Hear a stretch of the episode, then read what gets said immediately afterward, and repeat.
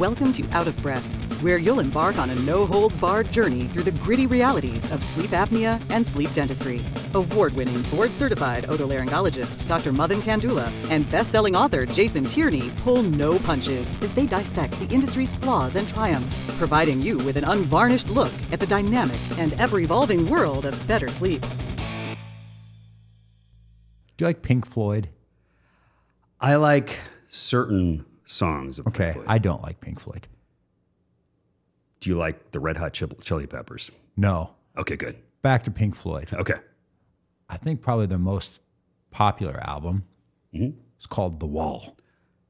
I think so. See what I did there? I that's I, that's why I was like, yeah, yeah, I like that. Okay. Yes. The wall. That's Yeah. good. Another brick in the wall, right? Building the wall. Last time we last series, you talked about the wall that's in sleep medicine. Yes. Define the wall for me. Well, I think there are a lot of walls. Um, the wall I was referring to is the wall between the medical community who uh, um, treats sleep and the dental sleep medicine community. That's the specific wall. But I think there are there are many other walls there too. So it's not it's like sort of a maze. Yeah, there's this sort of internecine warfare. Mm-hmm. Yeah. Not just between medical and dental, but then within, each Within. of those. Right. Absolutely. My appliance is better than your appliance. Absolutely. Yeah. It's just walls and walls and walls and and then uh, you know who's on the other side of that? Patients who are just they, they don't. We talked about this last time. They don't care about your walls. They don't care about your flock. They don't care about any of this stuff. They just want to breathe and they just want to sleep. And we're not really helping them. Like I guess that's my you know that's my belief. But back to the wall, I'd say yeah, you know, it's the, the wall I was referring to is that um, as the system is, is is has been constructed, uh, a dentist who wants to be treating uh, sleep patients, um, sleep disordered breathing patients, has to figure out a way how to interact with the medical community. And there's very various ways you can do that, but basically they're on the other side of that wall. And if you're on the medical side of that wall, um, it is theoretically easier because we can we can diagnose, we can you know we can uh, do a sleep uh, study, we can uh, order treatment, uh, we could theoretically deliver treatment, uh, that kind of thing. But I, I do feel like for a dental sleep medicine um, professional that they've got they've got to figure out a way to get the ball on you know on from the the medicine side and uh, the frustrating part of things I would imagine is you know it's when you're standing on the outside trying to look in it's not easy and in fact I think it's sometimes it's sort of impossible Almost impossible. yeah Yeah. can be Yeah. Last time we spoke, you talked about you know the the the strength of the individual, and while it's seemingly impossible, there are dozens of dentists. Not, I mean, there are 180,000, close to 200,000 dentists in the U.S. There are dozens of dentists Right. treating, you know, 100 plus patients per month okay it's an, an abysmal number. Having said that, it's evidence that it can be done.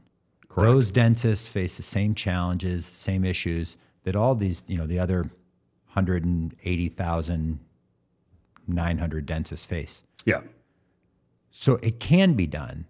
And you've shown that an ENT can treat a lot of patients with oral appliance therapy every month, every year correct what's different? What's different about those dentists? What's different about you than your your colleagues that are on the other side of that wall, wishing they could do more? You know, I think there's um, probably focus is is a key component. Focus and um, sort of the force of will. Um, and I don't. You tell me, but my in my understanding, there many um, dentists who are part of the dental sleep medicine community have um, uh, whatever traditional dental practices, and dental sleep is just a component of that. It may, I mean, help me. Uh, is that that's is that true? Where, where most dentists who, who, who Most dentists aren't treating sleep exclusively. exclusively. Yes. Those the dentists and kind of that posse that's that are high volume. Most of them, all of them, are exclusive. Not all, but most. Most. Yes. So to me, that's that's a clear distinct distinction. And then it's like, well, which came first, the chicken or the egg? Did they just have so many patients that they could just shut shut it down everywhere else? Or did they say, no, this is important, I'm going to do this? And it's probably some mixture of both of those things, in my opinion. Yeah. So I guess where I'm going is I think that one, focus and, and um, then sort of sheer force of will is, I mean, I, I'll just speak for myself. I can't speak for you know the dental sleep uh, folks are doing you know kick-ass job you know a, a, applaud the work that they're doing. And i and just to be clear i think that's outstanding. And i think uh, i i wish nothing more than those individuals continue uh, to lead that charge and i wish nothing more that they you know sort of spread the gospel so that there are more people in the dental sleep medicine community treating more patients i'm all about um, trying to expand access to effective treatments uh, options not to minimize access. But back to like, well, how, how is somebody successful? How is somebody not? Um, I think it's again sheer force of will. I, I, know in your book you talk a lot about you know sort of um, mindset and methodology about how to go about uh, going from sort of let's call it zero to one, you know, going from kind of not having really a dental sleep practice to having one. Mm-hmm. And I think to me, the answer on like, like, basically for those individuals that aren't, let's say, aren't successful, meaning they're not getting the volume of patients or doing the volume that they would like to do. I think a likely explanation for that is is lack of focus and lack of will. Um, at some point, and I'll just speak for you know kind of what we've done at Advent is what we did at Advent um, is we basically scuttle the boats or scuttle the ships. I don't know if you know that term. You know who uh, Cortez was? Yes, Cortez. Um, you know, conquistador. Went into Florida. Yes. Uh, no, it went to uh, Mexico, and um, anyway Hernan Cortez. Yes, burn burn the ships. Burn the ships. Yeah, so yeah. what does burn the ships mean? You know, they they he came with his people. They everybody was thinking about when can we go back? We're over here. We're in Mecca. We're this foreign country. When are we going to go back? When are we going to go back? And he got tired of it. and He'd said, torch them. We're not going back. Yeah. We're here. So marching inland. Yeah, and I mean he's a brutal, horrible person that did horrible things. But um, this, I'm just going to use his analogy. I'm not going to use his brutality, but I'd say the analogy is at some point you have to be willing to leave um, you know, your comfort zone. And it is what what's uncomfortable. And I, you know, in, in going into this dental sleep uh, space or, or really whatever, it doesn't even have to be dental sleep, but whatever the space that is, you have to be w- willing to uh, leave behind things that are no longer serving you a purpose. Um, n- most people are not willing to do that. Mm-hmm. And if mm-hmm. you're not willing to do that, you'll never be successful that's my strong opinion in this in this particular area. Now, you might have a very successful dental practice. Mm-hmm. Kudos to you. But as far as actually treating um, you know, individuals who have uh, sleep disordered breathing, if you do it as a hobby, mm-hmm. I mean, nice hobby. But, so, so what was the inflection point for you at Advent, where you decided to that, that oral appliance therapy was something you were going to focus on? Uh, you know, I think oral appliance therapy sort of came almost as a afterthought. It really was. I mean, I know this is the focus of what we're talking about. To me, the reason that I I do what I do, the reason that Advent does what it does, uh, was that I saw patient after patient who were being um, injured, uh, dismissed, harmed, damaged by interacting with the traditional healthcare model as it relates to nose and throat, as it relates, we call the breathing triangle. And I got tired of seeing those people um, and their trauma. And I decided enough is enough. And so, what does that mean? and we're talking probably 10 years ago at this point. I decided I'm no longer going to sit around and wait for somebody to have to go to their PCP into a hospital and kind of get slapped around, yeah. get shoved a CPAP mask and and not use it, and then kind of you know sort of mope around and kind of be dejected and dismissed before they got to me. I'm simply going to step in front of um, the rest of those individuals, and I'm going to get to those people first. I'm going to get the word out so those those individuals know that there's a place that focuses exclusively on the nose and throat. And stepping out front like that, though, you're also exposing yourself to uh, arrows and sure, absolutely, yeah. which is cool. Like I mean, we talked about this last time. You know, there's there's uh, slings and arrows bring them, you know, a pa- basically a patient of mine, and I'm still active clinically, but a patient at Advent. There's nothing that that the, the, our entire existence um, uh, is here to serve you, and we are your guide, and we are going to get you to, you know, sort of the promised land. Mm-hmm. Um, that's the mindset I've always had for my patients. That's the mindset we have as a practice. Um, it, everything else is sort of secondary. I mean, I don't all the chatter. eh, Chatter is chatter, but if it's going to, you know, sort of, uh, if it doesn't, if it doesn't serve that purpose, I, I don't really. It, it's not concerning to me. So if hospitals are a little annoyed with what we're doing, let them be annoyed. If if certain um, dental sleep medicine colleagues are annoyed, fine, be annoyed if you know whatever the case may. be. And I'm not, I don't do that I, again. I'm not doing that to annoy them. I'm doing that because I have I have a purpose to serve, and that's the patients that I'm seeing. But I guess back to kind of that story arc. It's it was me seeing a massive area of need and knowing that I have all of the tools that are necessary to help that area. Um, and and the, when I'm saying all the tools, what, what does he mean when he says all the tools? I have. I'm a nose and throat doctor. I'm an ear, nose, and throat doctor. I'm a head and neck surgeon. This is my territory. A nose that's working combined with a throat that that's open is powerful. And we don't need exotic and esoteric. We need simple and repeatable and effective. And, and that's what we do at Advent. And so, you know, oral appliance therapy is just something that's a um, I don't know, it's the fries with your burger kind of a thing. It's not it's not the reason that we're here, but it's it's an important component to get somebody, you know, the treatment that they need. Um, but I back to focus was the key. Focus on this is an important thing, um, and I mean focus so much that I that we've defined it as its own category. So the breathing triangle is a category, meaning that um, sleep apnea is a condition that exists. Obstructive sleep apnea is a condition that exists within the breathing triangle, um, and you know part of that definition. It's that's a that's a way for me to think. That's a way for my for my providers to think. That's a way for patients to think. It's a simple way to say, yeah, that makes sense, and and this is really important. Yeah. So going back to the wall, ju- if you can just estimate approximately what percentage of your patients, for your patients, do you prescribe CPAP or, or PAP therapy versus oral appliance therapy? Oof. Rough estimate. Yeah, it's probably uh, in t- today's world, I'd say 50 50. Yeah. honestly. It's probably it actually is probably actually more CPAP than oral appliance therapy.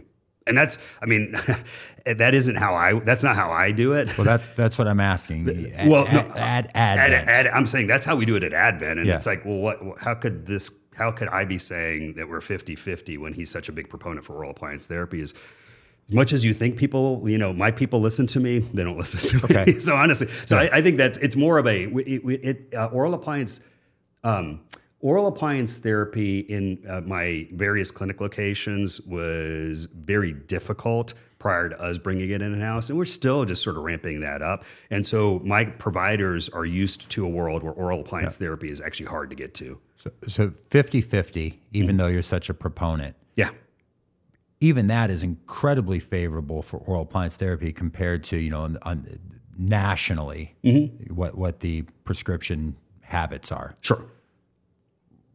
What's going on there?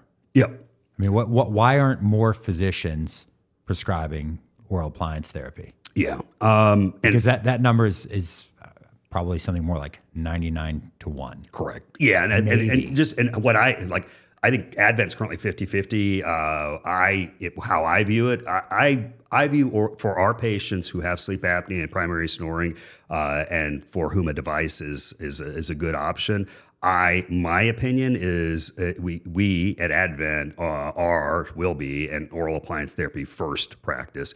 We're nose first practice, oral appliance therapy first practice, and move on into CPAP or throat surgery or Inspire surgery only if necessary. Like that's that's where we're going. We're not there yet. We're on the journey. But many of your colleagues, you know, a patient with mild apnea, mild OSA, they're getting a PAP. Absolutely. So yeah, in in the traditional world, whether it's ENT or um, you know sleep medicine or primary care, I don't even know what you call that. It's yeah, nine. It's probably what C, CPAP. The you know see the people who are ordering these things, CPAP to oral appliance therapy.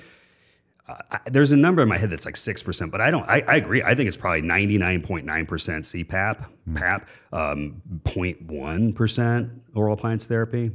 That's the wall. Yeah, uh, right. So what ha- what happens? How do, how do you knock down that wall? How do you scale that wall? Uh, Well, let me ask you differently. Can you can that be done on a on a national scale, on a global scale, Mm-hmm. or can it only be done by the the focused uh, by the focused will to power by individuals? I think it can. o- I, I guess I think it can only be done by the focused will of individuals. I, I think it's the right way to treat patients. I think the um, the the current system. I mean, basically, it, it, the only way to create the future that you want to exist is to be to be able and willing to disrupt the present you cannot evolve gradually and naturally into um, you know sort of this future state. If, if, as a specific example if let's just say let's call it 50-50 let's say we would want we want a country we, let's focus on america. We want a country where it's 50-50 you know if you if for people who have sleep apnea um, you know half of them on oral appliance therapy half of them on are in cpap great. I think it should be actually uh, more than that but just just as a specific example. Cool you know, you can't go and you know, let's let's get like some thought leaders together. We'll have a meeting and we'll talk about this this future existence and let's talk about it. That'd be really cool. That's cool. Like, yeah, this makes sense. And let's you know, we'll have a couple drinks and we'll talk about, oh, that's great. And then nothing's going to happen. That's not going to happen. It doesn't happen that way. So what? How are you going to create that future that you want? You're going to you, know, you meaning a specific individual, specific entity, are going to take an action to disrupt what's happening. Um, that's what we're trying to do at Advent. Honestly, I mean, I, I, I mean, I said this before, but you know, I am going to be the change that I want to see. Sure. We're on a pathway. We're not there yet. Um, but yeah, I mean, back to the wall and kind of the the current state. Um, I mean, it, the question I think you asked before is, well, why aren't more people going into oral appliance? Why is why isn't this happening? Like uh, primary care, you know, sleep med. Why why aren't they basically? Why aren't they? Why don't they think oral appliance therapy first? Like he he just said, oral appliance therapy should be the first line treatment for obstructive sleep apnea. How come that's not happening?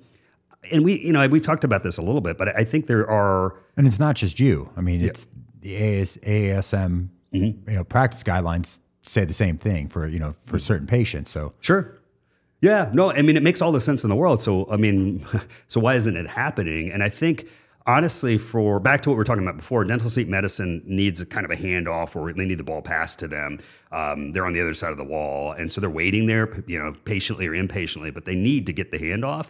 Um, and so, why isn't the ball getting handed off more? Um, my honest answer from a the medical side of the the fence is, I don't think anybody actually cares on this side of the fence about sleep apnea, about this whole condition. And in fact, I think the you know as I think about it, the the but, sort of uh, sorry, let me interject for a second. I mean, they, that can't be the case because there are a lot of PAPs being prescribed.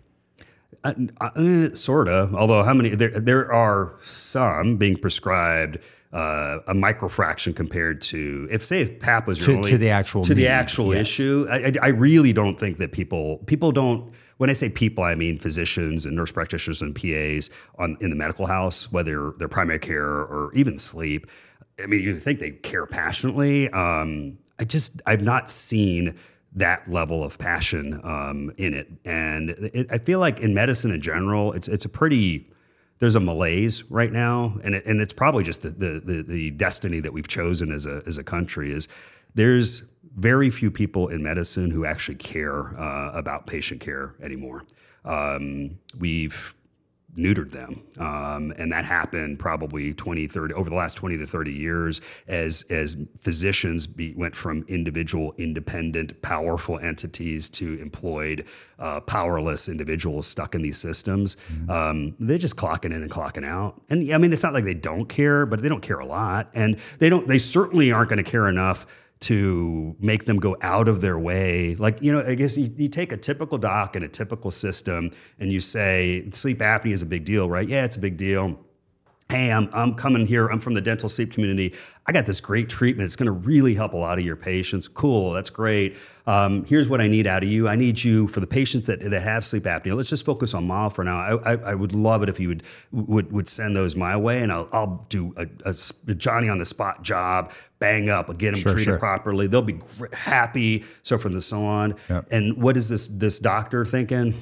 It sounds hard. Yeah. I don't know. I don't know. I mean, you know, okay. You know, I just it's almost Did they care? Did they care at the genesis of their career? Uh, They got bitter, jaded, worn down. Or did they never care? I I don't know the answer. I think they did. I think they cared before the system sort of beat them into submission, Uh-huh. um, potentially. I, I don't really even know. But yeah, because then wouldn't you see younger clinicians prescribe? I mean, be, you would, be, be different, right? it would be different. Yes. Yeah, and I don't think it is any different. In fact, I think it's probably worse because the, the, the younger physicians are getting trained by the older physicians who um, it's just very sort of laissez faire, you know, I don't know, acceptance of, of um, pathetic um, treatment choices. I, I, don't know how to describe it, but I just it it isn't going to happen by magic. Um, and unfortunately, the reality for dental sleep medicine is they need this medical community to like you know like snap you know like whatever snap in to it like wake up here. What, what, what are we doing? And um, I I don't think it's going to happen. I mean, I don't mean to be a a downer, but it's true. I just I don't see a future um, in current state right now, and I'm trying to do my own thing, and you know we'll see kind of you know how far down the road we can get. But um, anyway, it's it's it's not it, it as as much as as I would hope and think that um, that. Uh, Things are going to move in the right direction. They're not going to move in the right direction unless there are individuals who are willing to force it to move. What about some of the like the governing bodies, the, the the organizational structures? That will any of those have any sort of meaningful impact? The ASMs, the ADSMs of the world. No. No. I'm not giving you anything. Yeah. I mean, I'd say, you know, from my understanding, the, the most, the, the, the issue that seems to be the most passionate issue for the, um, the sleep medicine community is um, daylight savings time. It's killer, you know that? Doesn't bother me. I live in in Arizona. You're immune. Yeah. Uh, but they, they, they, get, I mean, every year, well, twice a year, it, it, I see a lot of uh, uh, passion. It's it's like exciting. And I'm like, yeah, I think it's annoying too. But no, no, I, no, I don't think any of these governors, I, I mean, I'm a, a, we talked about this out of the gate. I believe in the power of the individual. Yeah. And these organizations. I don't have, I'm not against them, but organizations like that, I guess I'd say, what, what, what change has any of those organizations have uh, actually made? Like, I mean, they, they pass things and you know, it, it allows people to come together, but those organizations don't, they don't create change. Yeah. People create change. As- so as as someone who hosts one of those meetings that you you talk about that brings everyone together and they have a couple of drinks, yeah. I would say the benefit of of something like that is Mm-hmm. that it does get like-minded people together. Now most most of those people, 98% of those people are going to leave and go back to things as they were. Yeah. And they'll live with the regret of knowing that they should be doing something that they're not doing. And until yeah. for, for a couple of weeks. And then that will dissipate and everything will just go back to what it was Yeah. there is that 1% or potentially even that one person that you know hears something that you say from the stage that has a conversation um, that that that really does incite some change that, that gives them that focus that, that helps ignite that will to power Yeah. that, that you're talking about i think that's very real and i think that makes makes it worth it. Not not trying to be an apologist for meetings because a lot of them are nonsense, Sure. Uh, but they're not all created equal. yours is going to be kick ass, I think. But uh, no, I, I don't. I mean, um, I, I'm a ver- I'm a realist, and I'd say, yeah. I mean, one, it, I, it at the end of the day, we're I think we're saying the same thing. It it, it takes sort of the, the the light going off in an individual who's Right. willing to do something that that that meaning taking action. But that that's that's what really upsets me, offends me about so much of this is I I hear so many clinicians on on both sides of the wall mm-hmm. pointing to the top of the wall at, you know to, to to the being up there that's supposed to topple it for them and then everything will change. Until then I'm just going to keep going as I am and I'm, mm-hmm. when that happens yeah, it's going to all be great. bets are off. It's going to be amazing. Correct. And but to your point, it's the indi- it's up to the individual, mm-hmm. And. Absolutely. that's where people don't want to take action. It's uncomfortable, Mm-hmm. right? It's uh, there's a learning curve. There's some injury to the ego, Mm-hmm. um, and and a lot of clinicians, I think, uh, on on both sides of the wall, you know, they make decent money. Sure. So there are these velvet handcuffs. Well, I'm not going to really make any change because I'm doing okay. Absolutely. And that's where that that's where I don't sometimes I feel like I'm shouting into a void. Mm-hmm. And at the same time, occasionally I'll run into someone who's heard something I've said, read something I've written, and they said, you know, that really resonated. And I changed these things or I changed this mindset as a result of that. Yeah. And I think that makes it it worthwhile. But it, it puts the onus on the individual. And as we've talked about, most people are, you know, they, they follow the flock mentality and they're resistant to change and they're resistant to uh, enduring hardship, which is what you have to do. You know, it's the hero's journey, right? You've got to go through all these challenges and these hardships to come out the hero at the end. Most people don't want to do that. It sounds hard.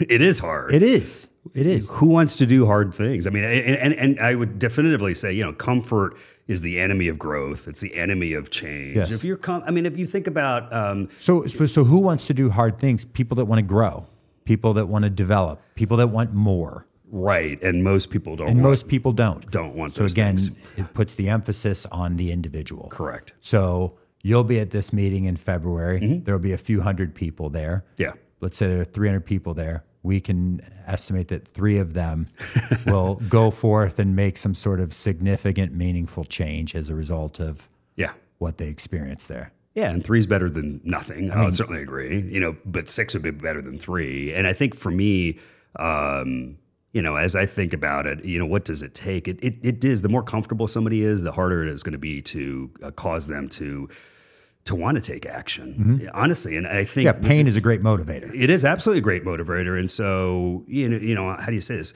So I think for me, what it took was feeling, I mean, I talked about it just now, is feeling the pain on behalf of my patients. And that's what motivated me. I was very, I was, I mean, I, I was in a very comfortable existence when I sort of kind of the light bulb went off for me. And when that light bulb went off, when that I was in a very comfortable existence and I had, you know, general sense of purpose, and that's great, so cool. Uh, I think when I started to really truly feel kind of the the pain on behalf of my patients, um, the that that sense of purpose became an overwhelming uh, gravitational force and i've just simply being i mean everything i'm doing is simply just sort of like i'm just being sucked towards that. I mean you know so so that's what it caused you know caused me to be you know start on the journey that i'm on. It's what caused my organization to um, you know willingly or not willing to me willingly to get dragged forward by me. Um and that's been you know the most fantastical ride imaginable so that's where i mean how do you say i guess why i'm saying it the way i'm saying it is that that's um, to be able to live a life with a clear sense of purpose uh, is a very unusual uh, and, and, and fortunate uh, place to be in. Comfort uh, is not um, a substitute for that. Yet it is very, um, it's very enticing. It's intoxicating. It, it just, it sort of lulls you into that. And and so I don't know. I don't have an answer. I don't have. I guess to me, it'd be if I had a hammer or whatever I need to, to knock somebody up uh, against the head. And that, what I what I will say is, I guess my my attempted hammer is simply to try to speak with passion and conviction about the conditions that I treat, because I think anybody who's coming to your conference that is um, interested in uh, helping individuals who are suffering from these conditions, if they truly can kind of sort of you know wipe the sleep out of their eyes and see how important this is, how important this work is, that I think they will take that first step in a forward direction towards that sense of purpose. But until they are willing to to to do that. Um, you know, like that's for other people. I guess to me, it's like t- taking that wall down. Kind of what you said, and kind of what I've said before is uh, somebody else should do that. Um, and back to, and I said this on the last thing about you know, it's not the critic that counts. Is that um, as you're taking these bricks down, you know, sweating, blood coming out of your pores, taking these bricks down. Um, what will also happen is is people will be looking at you and they'll be critiquing your um, your technique on taking those bricks down. They'll be like, you know, it, it, is not the critic that counts. And I mean, you're talking about the 99% of people who leave the meetings and kind of like, um, you know, whatever, go about their business. I think those same 99 are in the critic. Many of them are in the critic uh, camp who are looking at the 1% and with envy. So I, I, actually think people who go to these meetings, there are the doers and the people who make stuff happen, and then there are the critics who just go gently to their seats and they sit there and they. I, I, whatever I don't know. They may there may be a few emotions, but envy is probably a big one. Yeah. So a lot of those people, though, I think they go with the best of intentions. I, I agree. And it's it's taking what they've experienced and putting it into action. Mm-hmm. That's the challenging part. Sure. And one thing that I see a lot amongst a lot of practices that are really successful is there seems to be a really charismatic leader mm-hmm. Sort of runs the show. And some of those people that go to their seats that you just described are, aren't that. Know, sure, thanks. Not that. I was, thanks for preventing me from calling them dullards, which I think I just did. but I mean, you're pretty charismatic. Some would say. I don't. Yeah. Sorry, I'm just reading the screen. the script on the screen. Yeah, it's uh, yeah. You, Jason yeah. says you're charismatic. Yeah. You're a good person, yeah. right? But yeah. but I mean, you're pretty charismatic. Uh, you've got a strong sense of self. Mm-hmm. Is, is that is that a part of what drives this? Uh, I'll kind of go the opposite way. I've become charismatic or attempted to become charismatic because it's what I've needed to do to serve my purpose. Uh-huh. Uh, I was a sheep. Let me just, I mean, like I, I was, I guess my natural state is, is sheep like in the pack. Mm. And, and as much as I, you know, talk about the black sheep and the individual, um, I, you know, I, I don't want to be doing, I mean, like when I say I don't want to be doing this, like I don't, I don't, I'd rather be, sort of uh, on the team, not leading the charge. Mm-hmm. I mean, my best my best position is is on the team, and whatever you want, whatever is. I mean, basically, my best position is on the team, and whatever is the best thing for the team, I'll do it. And in my in my current state, whatever what's the best thing for this team is mm-hmm. for me to attempt to be charismatic, charismatic for me to you know sort of um, you know make myself into what's necessary to make this thing happen. Mm-hmm. but it's not a i mean it's not like it's not fake. It's it, i mean i it's it's a part of who i am but it's it's who i've i've forced myself to be because it's what's necessary. Yeah so you're a leader but you've got to lead the team. Yeah. And uh, that's what we're going to talk about next time. All right. So for now kumbaya. Oh man kumbaya. No hand holding though Next week on Out of Breath. All disappointment exists in the gap between expectations and reality, and getting crystal clear on what the delta is between current reality and expectations, and then figuring out what are we doing about that.